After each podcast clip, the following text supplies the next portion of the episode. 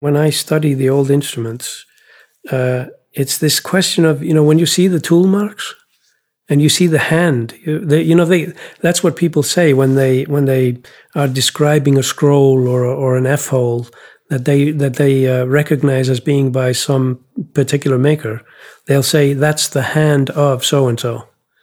And that's, I think that's a really, really nice way of putting it because you actually are seeing a tracing of someone's hand, you know, 300 years ago. And that's really particular and, and extraordinary.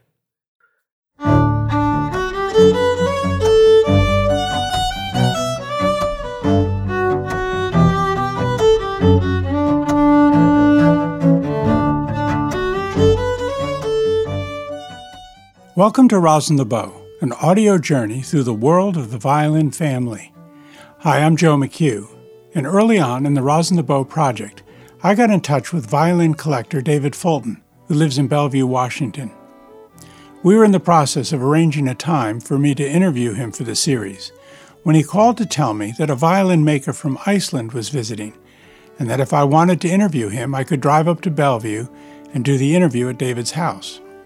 The violin maker's name is Hans Johansson, and David considers him to be one of the best violin makers in the world today.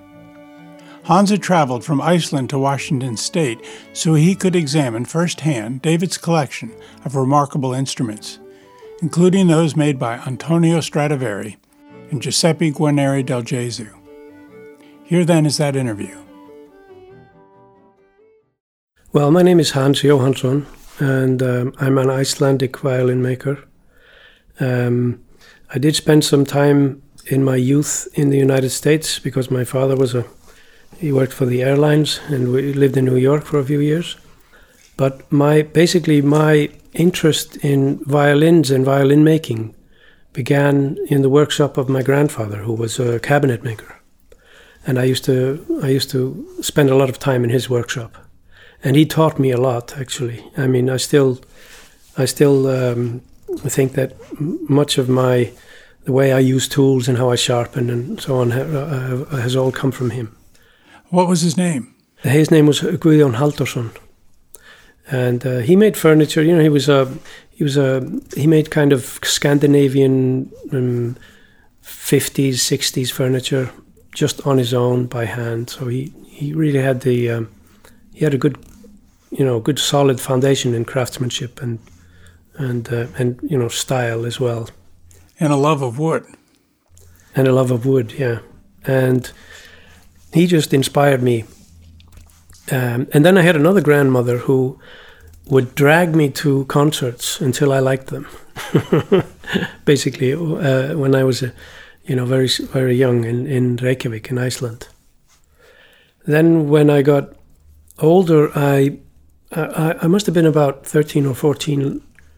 Uh, my grandmother, the one that introduced me to music, she um, gave me a book on violin making. It was the uh, it was the old uh, Heron Allen book, uh, violin making as it was and is.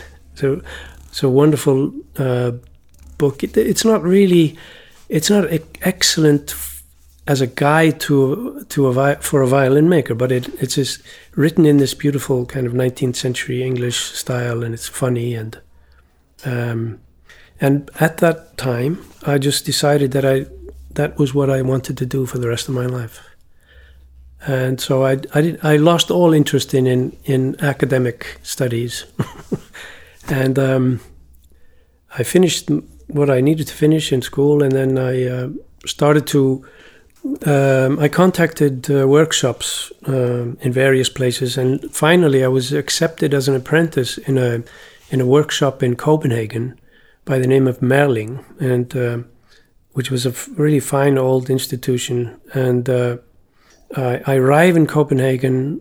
Yeah, I was about 18 years old or so, and uh, very excited about starting my career as a violin maker and the same day that I got there, the, the uh, Mr. Merling died.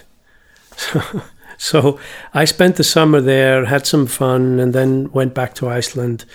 Um, eventually, to to um, try other opportunities. But I wasn't about to give up because I had already decided that this was the only thing that I could ever do. So, did you take that as a sign? No, no, no. It was not an omen. no, no, no. You talked about your grandmother and how she would take you to all those concerts. And for someone who doesn't live in Iceland, uh, what kind of music is there? Uh, is there folk music, classical music? Well, the thing is about Iceland is that uh, when I was growing up in Iceland, um, uh, Iceland was a very isolated country, and it, and it always had been. Uh, it was difficult for people to get there. Um, it was yes, barren, uh, isolated place basically, but um, um, always having been, nonetheless, a very cultured environment.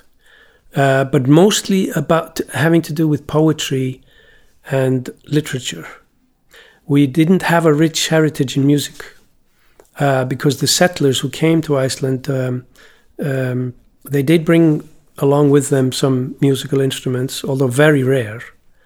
Um, uh, for example, the um, there's an ancient instrument called the fiddla, which is just a box with two strings on it, basically. Interesting thing that about it though was that it was played with a bow, and um, I remember going to the National Museum and looking at these things, and I thought, well, where where would that have come from? Because there's not a lot of written about it. But um, a lot of the Norse that came to Iceland were had their origins in Norway, and um, the story goes that uh, in hundreds of years before that, people who had been doing their Viking trips uh, to the east, and among the places that they went to were, went as far as as, as um, Istanbul and even further east. So it's not unlikely that they had been uh, come into contact with uh, bowed string instruments because as we know, the, the bowed string instruments uh, have their origins in India and China, or in and or China, and then slowly sort of moved into um, the Middle East and through northern Africa into Europe. But it's just as likely that the Viking, or the the, the Norse people, would have been uh, uh, introduced to the bowed string in the East and um, in fact, some of these uh, these primitive bowed stringed instruments they didn't have a fingerboard. They were just the strings were just loose on top of the of the of the sound box, and they would play by just touching the strings, just like people do in Mongolia, for example. And uh, another interesting thing is that um, the uh, the strings were made of ha- horsehair and which which actually sort of um, reflects the tradition from from places like Mongolia, where they where they make bowed in, stringed instruments with uh, horsehair strings. Uh, very interesting, actually. And there are there are poems, quite old, you know, ancient poems that talk about horsehair in, as a string in an instrument. I saw someone perform on a Mongolian horsehead fiddle incredible instrument, really beautiful. And they have horse heads on those instruments, you know. And their their culture is revolves around the horse. And interestingly enough, the the Norse people that went all the way there east, they took horses with them. And the, the Icelandic horse today is extremely similar to the you know Mongol horses. It's and genetically it's almost the same. Hmm. If I go back to the reasons why Iceland was very isolated and it um, didn't have a rich musical culture. It only had a, a literary um, storytelling and um, poetic culture. Uh, so we never had many musical instruments, and uh, there was there was a song, a traditional type of song, which was a, a very ancient way of singing in fifths. Um, which you can find in other places, for example, Yugoslavia and other places from, from the Middle Ages. But musically speaking, uh, nothing really profound happened in Iceland until the 20th century. I mean, that's that's when people started to become um, exposed to classical music and folk music from other other countries. So that was not the reason why I became interested in making instruments uh, not you know not my background as uh, from my my my national background. So, who were the musicians you looked up to when you were growing up? Well, when I was a teenager, I, I loved jazz. So I played um, I played jazz with friends uh, on violin and guitar. Um, but I yes, jazz violin. I learned to play um, jazz licks on a violin and, and used to fool around with my friends. Um, actually, that's one of the reasons why I became interested in violin making rather than maybe you know guitar making or or something other. But um, how'd you get your first violin? How'd that happen? Um, let me think. I bought a violin. Uh, one summer, I had you know worked. I had worked. Uh, everyone in Iceland when I was a teenager, everyone had work, and we we could make quite a bit of money in the summertime working in fish factories or what have you. And I, I, I bought my first violin. It wasn't very interesting violin, but it suited me anyway. Do you know why you bought a violin? I probably bought a violin because I, I just found it from the very start. I found it very um, sort of enticing and really kind of mysterious uh, object or a mysterious instrument, relate you know in relation to other instruments. But uh, there had been an uncle in my family who had was very musical and, and owned a violin, and this violin was hanging on my grandfather's wall. Uh, and I was I, I was always quite fascinated by this. I wasn't allowed to touch it much, but when I became uh, when I got to be a teenager, I I got permission from my grandmother to oh, to uh, actually take it apart. so I I actually dismantled it you know, with a kitchen knife. And um, it, it, fortunately, I, I learned, you know, when, when I had already studied violin making, I, I went, I saw it again, and and fortunately, it wasn't a very valuable instrument. It was just, it didn't have any very much, you know, uh, artistic or or intrinsic value. So, but from that, I probably just, you know, kind of fired me my imagination up to find out how something works. So, after what happened in Denmark, uh, you went to England and went to the Newark School. Uh, tell me about that. When I had finished, uh, after the summer in, in Denmark, I went back home to Iceland and um, I met a musician there, cellist, a very fine cellist named Hafliði Hallgrímsson, who played in um, Scottish National Opera, uh, Orchestra and had lived in Scotland for many years. He uh, was living in London at the time, and he uh, persuaded me to try and go and apply for the school in Newark in Nottinghamshire in, in England, because it was a very very fine fine um, school at the time. It had actually it had been recently founded. I think it probably had been in the fifth year when I when I was there. So in in 1977, I, I applied and I got a, uh, place there, and uh, it was a time, it was an incredible time because you know how it is sometimes in a school situation there sometimes there are just uh, years where something happens you know there's a kind of energy in the air and everyone was incredibly passionate about what they were doing. Um, and there were people in my year and and in the years surrounding my year that really you know became top notch instrument makers and and violin um, um, experts. People like um, John Dilworth and Roger Hargrave, Julie Reed, who is is uh, running now the uh, a very fine sh- shop in New York City, Anne Houssaye, who is now the curator, um, head curator at um, the um, at the museum Museum of Musical Instruments in Paris. You know, loads of people that have become influential, and um, also a, you know handful of really really fine makers. And uh, what was your command of English at the time? My I, I spoke English very well because uh, when I was eight years old, I moved to uh, the United States with my parents, and my father worked for the airline. And um, uh, eight years old, I, I, arrived in New York City, and and I I lived there until I was sixteen or seventeen. So um, so I, the language wasn't a problem for me. Uh, what did your parents think of you becoming a violin maker? Uh, I never had anything but you know total support from my family. They never wanted me to be a priest or a or a or a surgeon or anything. Actually, I wanted to become a surgeon, but but once I uh, once I saw you know, got introduced to the violin, that, that, that was it. I can see the parallel. yeah. Yes, I, I can't. Yeah, it's it's A really fascination for you know how how things work and uh, uh, mysterious, mystical things, and and how they're connected to actual sort of physical attributes. Do you also do restoration work on violins? No, I've never done any repairs or restoration except, you know, uh, occasionally.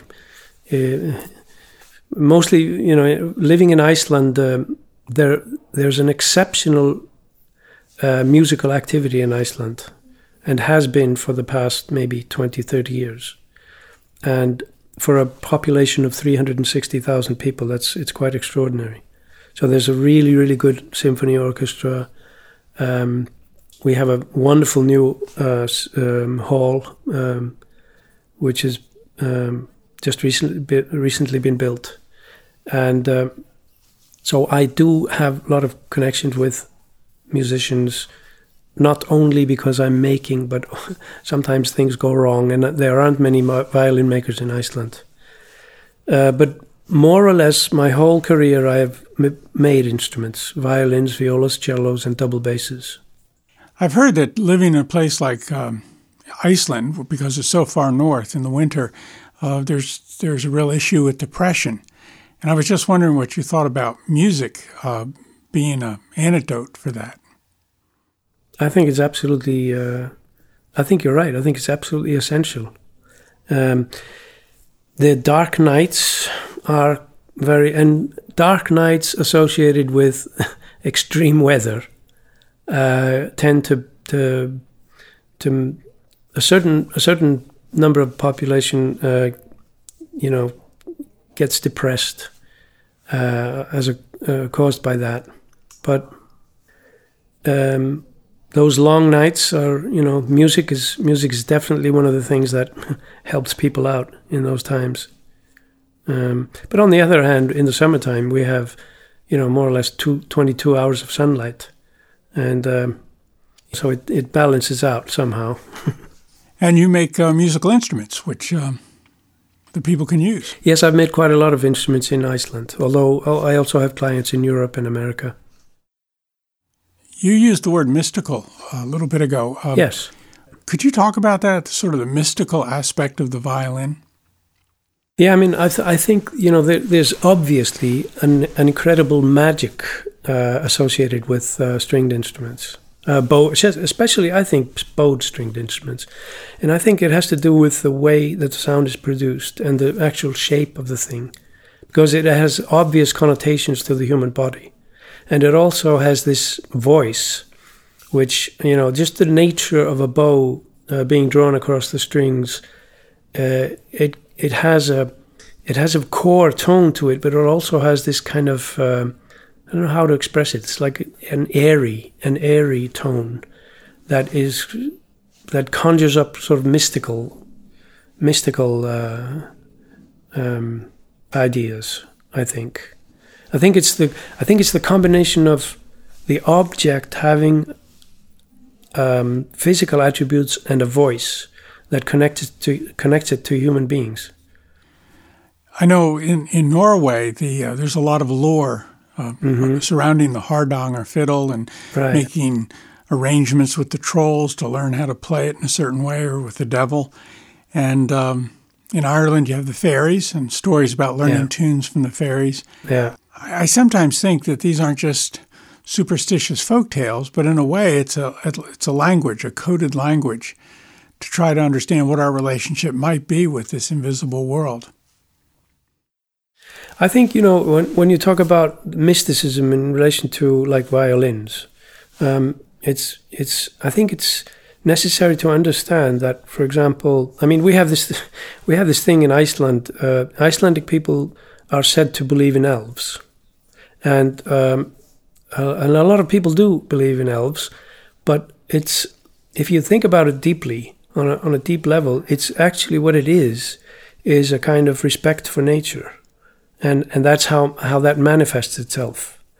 and I think a similar kind of thing is happening with um, you know people's relationships to uh, to violins, so that um, um, the, what what what you could call a shamanistic uh, element that is always associated with these instruments is um, is a reflection of something you know at a quite a deep level, which is um, not really obvious, but definitely there. Another thing which I find really interesting is that um, despite the whole aura of mystique around surrounding violins, and when I say violins, I mean all the, all the bowed stringed instruments. Um, there's like there's there's a, an increasing uh, objective knowledge that's been gathered in the past 20 30 years that's opening up whole new whole new vistas of, of knowledge about how the thing works and that's you know that's your objective knowledge of things it's it's an intellectual um, approach to what you're doing. Um, and I've always believed that uh, it's a bad idea to approach things from only one perspective like that.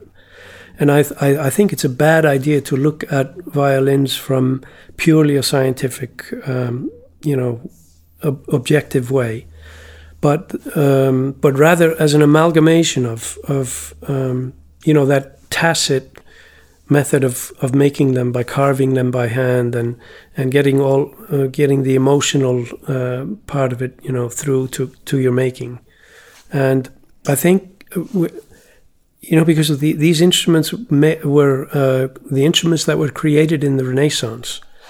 They were being created in a time when there was an amalgamation of all kinds of knowledge. Like, if you were um, if you were a musician, you'd probably be involved with mathematics and astronomy, and it was like everything was sort of being mixed up.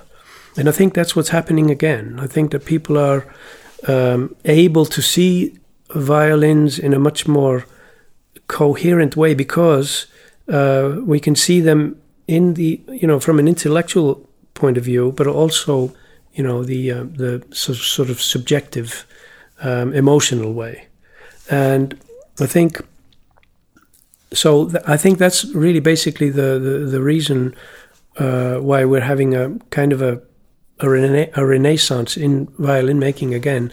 I think I really think violin making is becoming great again after you know maybe 200 years of, of kind of um, um, yeah de- decline in a way and um, I think the making of violins is sort of uh, contrary to the, the, thrust of our society today, which is about efficiency and replication. Mm-hmm.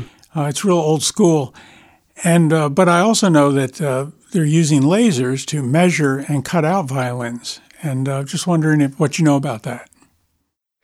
Yes, but I mean, you then you're losing. You you cannot go purely by measurements because the wood is is your boss.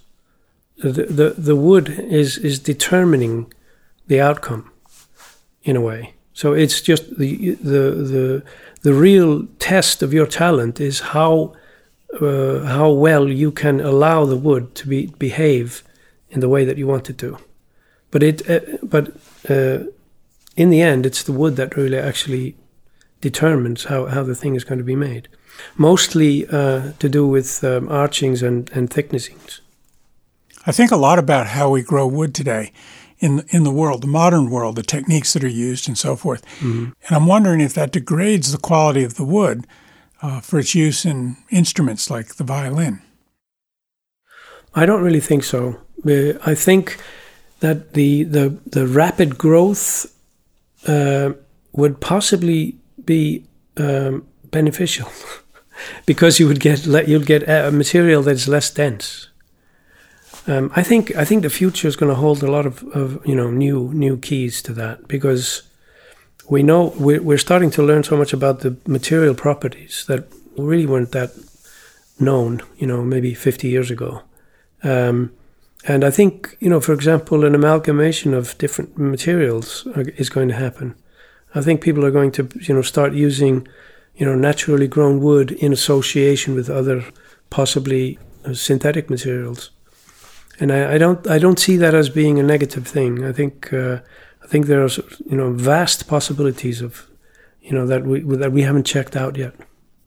So we're here at David's house. He's got his instruments laid out on the piano and have the uh, bass of Spain. It's just incredibly beautiful instruments. Yeah. And I'd like to know what it's like for you to travel here from Iceland and have an opportunity to see these instruments up close, mm. to be able to handle them and, and inspect them.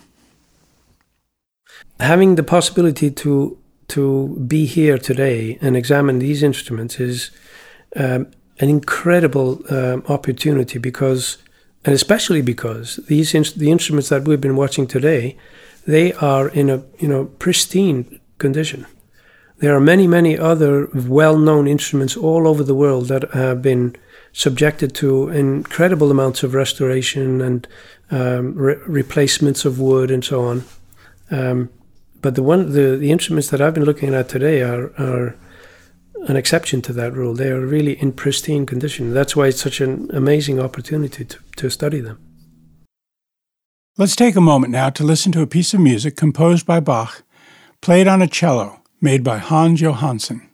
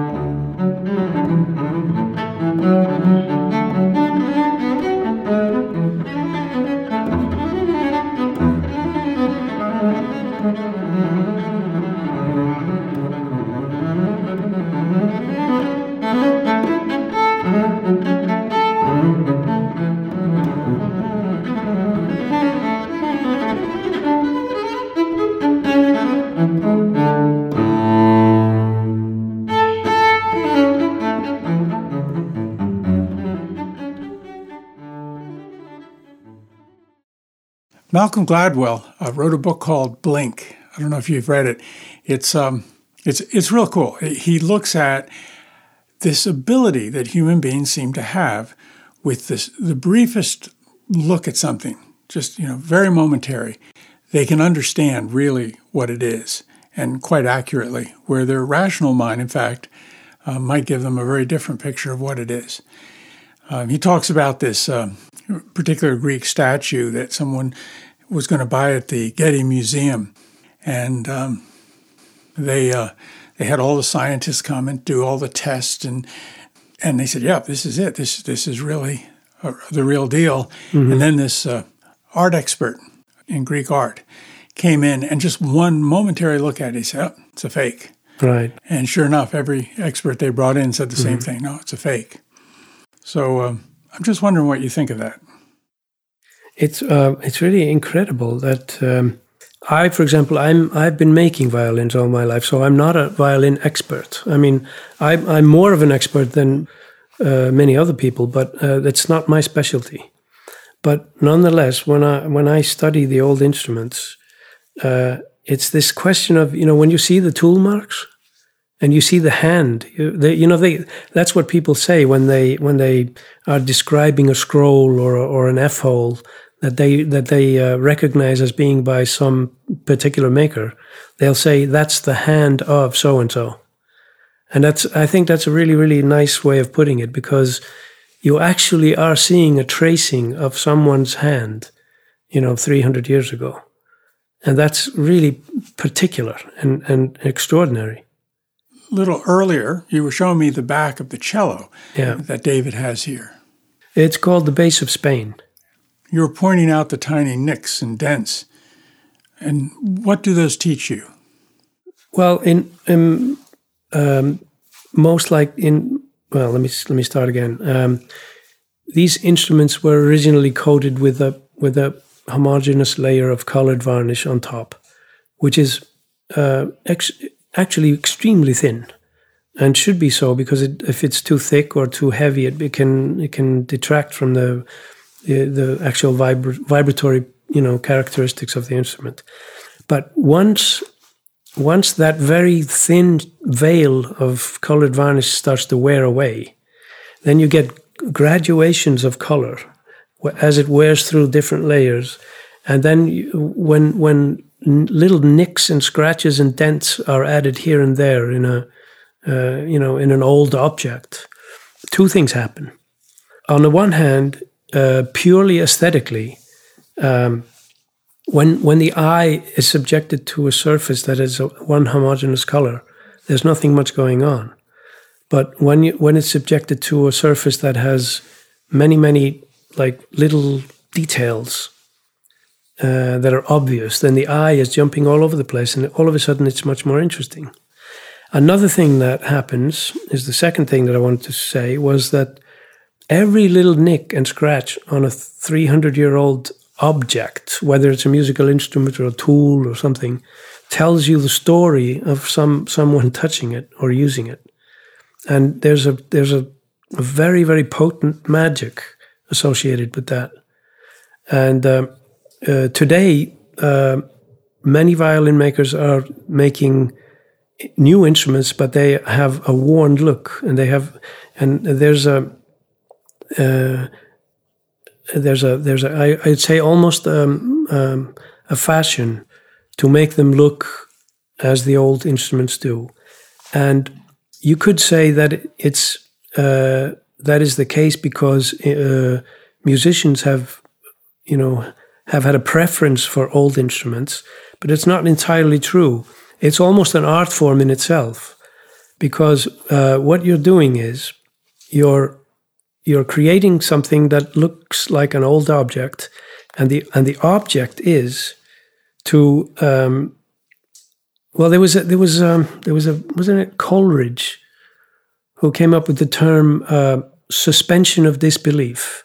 It's like when you go to the theater and you know and you know that the set is totally artificial and it can even look corny or wrong or something.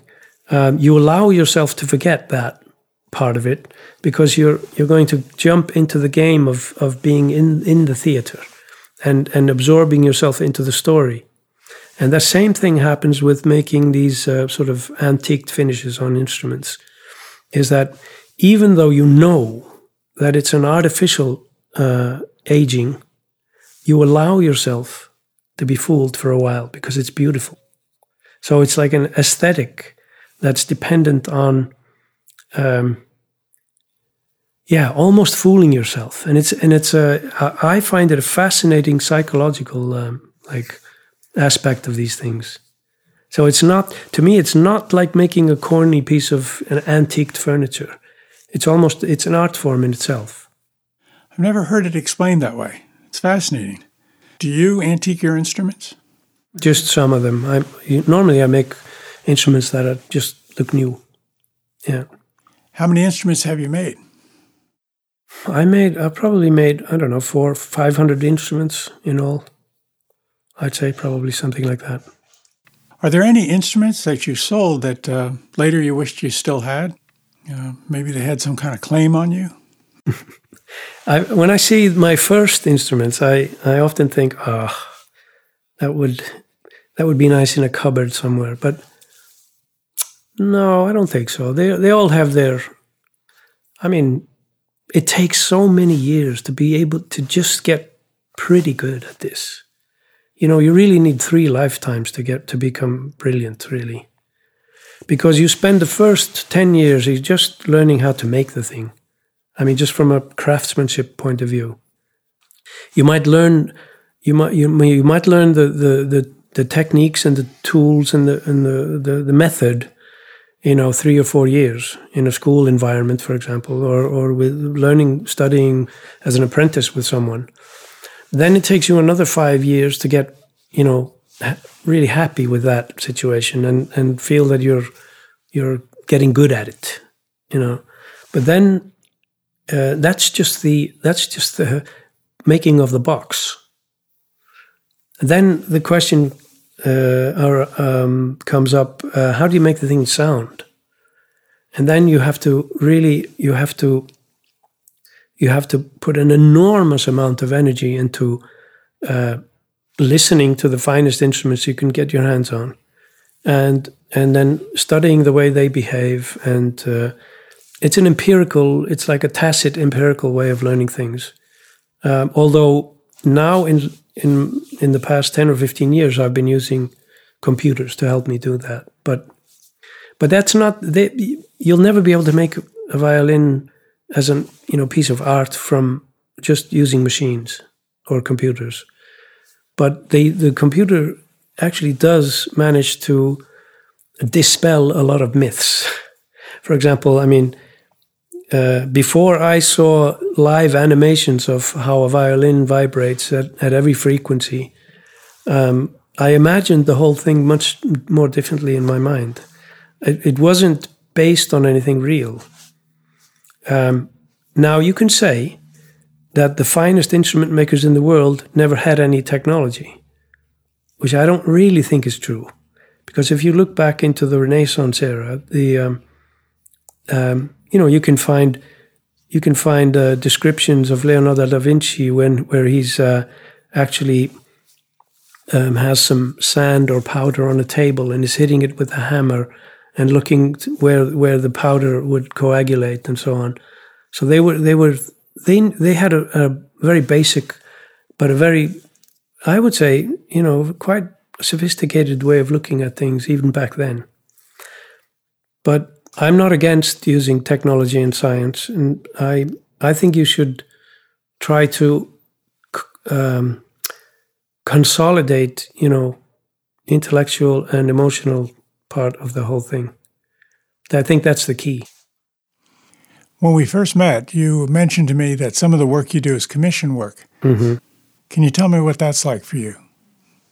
It's quite interesting, really, because then you have to you have to put yourself in the shoes of whoever is asking you to make an instrument, and they have, or they all have personal preferences, and they have different techniques of playing, and you have to sort of you have to look at uh, how they you have to actually ask the person to play for you, and see you know how how what the bow technique is and so on. So I used to generally put people into two categories: pushers and pullers. So a lot of people, uh, for example, on the east coast of America, are pushers because they use their body to force the sound out of the instrument. And then in in uh, let's say England or Belgium or um, other places in Europe, there's a there's a school of playing where where you entice the instrument to resonate on its own. And all this you have to take into account when you make an instrument for someone. And uh, for example, for a pusher, I would you know I would probably make an instrument that had more solidity in the in the making of it. You know, that had more resistance, so that you know, no matter how hard you push the thing, it would, you know, it would stand up to that pressure. Whereas for somebody who is enticing the instrument to resonate, I would po- possibly make an instrument that is slightly thinner in places and you know may, more easily able to resonate on its own. So you must have an ability to store that kind of understanding. And uh, do you ever videotape somebody playing so you could look at it later and analyze it? Well, you know, I think human beings have an incredible uh, aptitude for um, discerning, you know, from sound certain characteristics. For example, just one little example on an on an old style eight bit telephone, you your uncle with a terrible cold could have called you from Japan twenty years ago, and you would recognize his voice immediately. And um, sometimes when you when people play, you you just in the first seconds you can tell what kind of player they are, and that's often the the the evaluation that is closest to the reality. You know, you could study, you know, for a long time. I think, but I th- I think generally speaking, the best um, evaluations are the ones that come quickly and straight away. Well, that's the idea in Malcolm Gladwell's book, uh, Blink. Oh yeah. Uh, you just you just get it. In fact, there's a an interesting study that was done in in Europe where they recorded babies within mm-hmm. only a few hours of their birth. And these were French babies and German babies.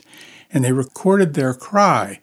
And they found that uh, almost all the German babies, the end of their cry went down, and all the French babies, the inflection of the cry went up, which I think is like really cool. So the idea that these babies, when in utero, their ears were already attuning themselves to the, the sound of the, that language because they want to bond with these parents and these people in this world so that they're they'll be safe and taken care of. Yeah, that's amazing. So when you get a commission, uh, what works, what doesn't? Yeah, well, unfortunately, many times uh, people who uh, I make instruments for, I never meet. For example, if uh, if if the instrument goes to a dealer somewhere, and I, I'm never in direct contact with the the player, and that's terrible and it's it's really like a shot in the dark. I would much rather much rather have a you know direct uh, contact with people and do it on a more personal level. But you know, you have to go with what opportunities you have. You know, I, I really understand what you're talking about. I'm I'm a storyteller, and yeah. and uh, I love having that audience. I, I can read immediately what they're feeling yeah. in the story, and I can kind of go here and go there. I can respond with them. Then I became a writer, and uh, that's a whole different thing. That's yeah. like you're sending your children out into the world and you never yeah. see them again. They just kind of go out there and mm. you don't get to see people enjoying them or responding to them. Mm. Is it your goal, uh, the ideal, to make the perfect violin? Oh, that's a good question. Because what we have is we have a culture, and we have the culture of stringed instruments. And we have what is considered great. And this is not trivial. Some people would say, well, that's being stuck in the past and all this. But um, I've been, ma- I have made, you know, experimental instruments that are based on, I mean, violins, violas, cellos that are based on 20th century architecture and not Baroque ar- architecture. And, uh, but the goal, the, the, you know, what is a great sound and what is a mediocre sound, um, it's kind of people know it. You know, it's obvious. When you hear a mediocre instrument, you hear it straight away. And uh, it doesn't have to do with the, the building of the instrument, really. It has to do with the culture that's been made. If I were to make um, a totally wacky stringed instrument, um, it could be an interesting sound, but it, I would have to create a whole new culture around it for for it to be important. And mean, if I if I manage to make a, a whole new culture around it and gather you know thousands of people to you know actually get sort of create a cult around it that might become important but what is important is with the finest instruments that we have in the world are the ones you know that are on a par with the the, the, the great instruments made in Italy in the in the 17th and 18th centuries. So, so that would be the ideal. Uh, I mean, you have to have a goal. Um, but I, I, like to fool around with making other kinds of instruments. I, for example, I met uh, a young Finnish composer who said, who told me, he, he said, wouldn't it be great to have six violins and they all sounded kind of terrible, but when you played them together, they would make a harmonious whole that would that sounded wonderful. I thought it was kind of a good idea. but um, so each one brings something to the party. Yeah, like a, like organ stops, you know. Uh, do you experiment with your designs? Um, I mean, I, I often think of people who go to violin school. Yes. Part of what they get from going to the school is the patterns of those old right. classic violins. Well, from the very start, when I left school, I decided to to draw everything that I made because that's what the old masters did. They would they would work on the, the model of their master, uh, and then immediately on leaving on on uh, the you know when their apprenticeship was finished, they would immediately start making their own models, and I think that's lacking today. I think there are people doing it, and uh, but most people um, copy known instruments. And, you know, in, for an educational purpose, copying a known instruments is a very, very good idea. But once you get good, I think you know people should start to create their own aesthetic because that's what the finest instrument makers in the world have done. And if you slavishly copy something the whole time, it's uh, the, the that culture is bound to just collapse at some point. What does it mean to draw? Design with a compass and a, and a straight edge and a, and a pencil. Do you use the golden mean? Um, is that like a principle you fall back upon? Yes, I, I use I use proportional, you know, geometry as the old Italian masters did. Similarly, although what I do is I begin by using these proportions which are very harmonious, and then I, I use a lot of freehand drawing in between. So it's like I'm not bound by the, the compass. Um, and I don't I actually don't think that uh, you know the reason why the Italian masters used geometrical drawing I think was to expedite the the teaching to their students uh, how to replicate things easily and quickly because they had to make a living also. I don't think it was, uh, and I think, for example, you can see it on some of Stradivari's forms that he's changing things, little things all the time, and even even changing molds. You know, cutting away a little bit here, adding a bit there. So he's actually using his eye to to manipulate what is already has been geometrically decided. Do you think he takes as a guide the piece of wood that he's working with? No, I think it's. I think the aesthetics of the um, of the violin is um, a, almost a Platonic ideal of Baroque architecture. All the forms on a violin are pure Baroque architecture. Um, so I don't think the, the wood the wood is when a maker chooses his wood, uh, he he throws it on the floor to see how it rings, and then cuts it in accordance to that. You know, something like that. Uh, so the wood is actually, like I have said, is deciding in a way how how you're going to work it. It's telling you how to shape it. Uh, but the shapes and the forms that that's more an ide- ideological, you know, um, I think I think it's an ideological, you know, like almost a like a platonic ideal of a nice shape from that period in history. You know, there, has got to be something universal in that uh, in that shape. I mean, it, it, must appeal to some part of our psyche. Well, the, the harmonic proportion. You know, the, the, you find that everywhere in nature. So it's you know, it seems to be it seems to be created to to be look nice. Tell me now about your wood pile. Um, where you got the wood, uh, when you got it, mm-hmm. and if you can get really good wood today. I have I have a, a, good stock of, of spruce, probably enough to last my my lifetime. Um, I'm still on the lookout always for for good maple, it's very difficult. It's getting more and more difficult to find the really good good uh, good wood. Um, I don't believe you need to um, uh, dry the wood for longer than 10 years, approximately. Um, but the quality of the of the annular rings on the maple, for example, ha- has to be really exceptional, and to find pieces like that is very, is getting very difficult. And um, so, you know, I, the search continues. Um, and I think it's going to be increasingly scarce in the future because of the way you know forests are being um, uh, depleted and so on. Um, at some point, you know, a few years ago, uh, I think we probably had more choice of fine wood than the uh, old Italian masters had. But um, the the old growth trees that have very um, tightly packed uh, annular rings in the maple is getting very scarce. Um, so you have uh, what they call peak oil. Yes. So I guess there's also peak maple. yeah. What impact is China having on the trade of uh, violin wood?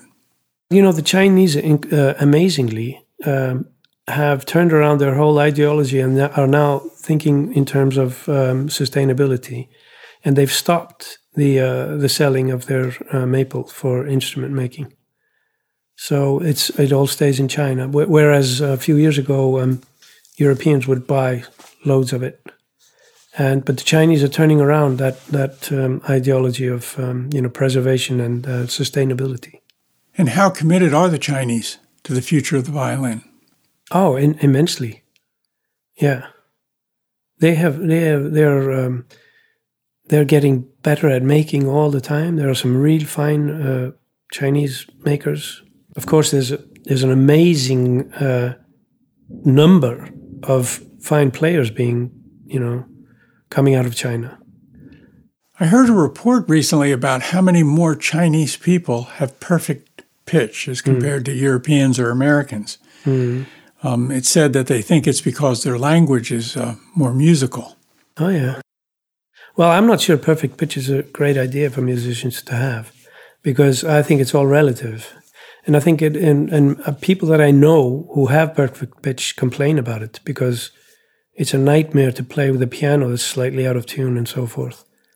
But um, but um, I think I think uh, Asian people have a slightly different um, aesthetic, tonal aesthetic when it comes to violin tone. I think they they they um, appreciate um, a slightly more nasal uh, sound, and um, this is just an idea. If I'm not sure if it's correct, but you know, when you listen to their traditional music, you know, the Be- Beijing opera and so on, their whole musical aesthetic is it's uh, or timbrally, or how do you say it, uh, slightly different from from the aesthetics of the West. What's your thoughts about uh, electric violins? I'm I'm do, I'm doing a project with um, professor of uh, digital signal processing in Manchester in England and we're making electric instruments that um, have an inbuilt convolution filter, which means that you you record a tap from a very fine instrument, just of, of you know, 10, 20 milliseconds of of a, a, a tap from from a fine instrument. You use that to make a digital filter, and then you convolve the two, the signal, the raw signal from the string, from the bowed string, and you convolve that with the, um, the the spectre of a really fine instrument, and that's what you get out. That's your output, and it sounds fantastic. Yeah, I've seen this with uh, guitar amplifiers. You can dial in, you know, famous amps of the past. Right. Yeah. Uh, yeah, they call it modeling more than that in the guitar world. Yeah. yeah. It's a similar kind of approach. And how is it different then between a, a bowed instrument and a plucked instrument? Well, because the uh, the origin of the sound is is based on different, you know, um, when you bow a string, it, you get more or less a pure uh, uh, sawtooth waveform, which contains all the even and odd harmonics in an exponential decay.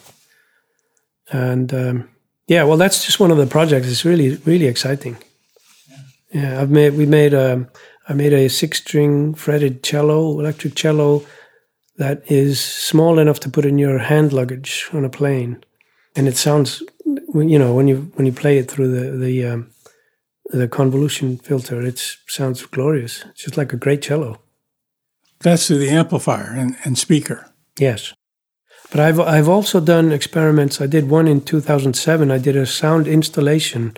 Electric violin was playing through a small amplifier that was routed to eight uh, wooden sculptures that were and no speakers involved anywhere, just um, uh, um, um, electromagnetic drivers. So if you can imagine a speaker without the paper cone. So um, I hooked the electric violin up to, uh, like I say, wooden resonators, which were like sound boxes, if you like, but all different shapes, and spread them around in a space and then because each of them had their had its own frequency response. When you did when you do glissando you slide the, the your finger up and down the string the the, no, the tone would go between the resonators because they each they only played their you know their response.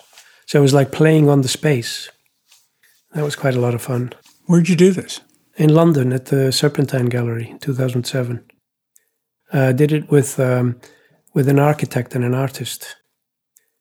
I find that those people, architects and artists, have a totally open mind, whereas musicians and uh, violin makers are slightly have slightly uh, what, what do you call those things put on horses? They have blinkers on. Yeah. well, thank you very much, Hans, for the conversation. I've really enjoyed it.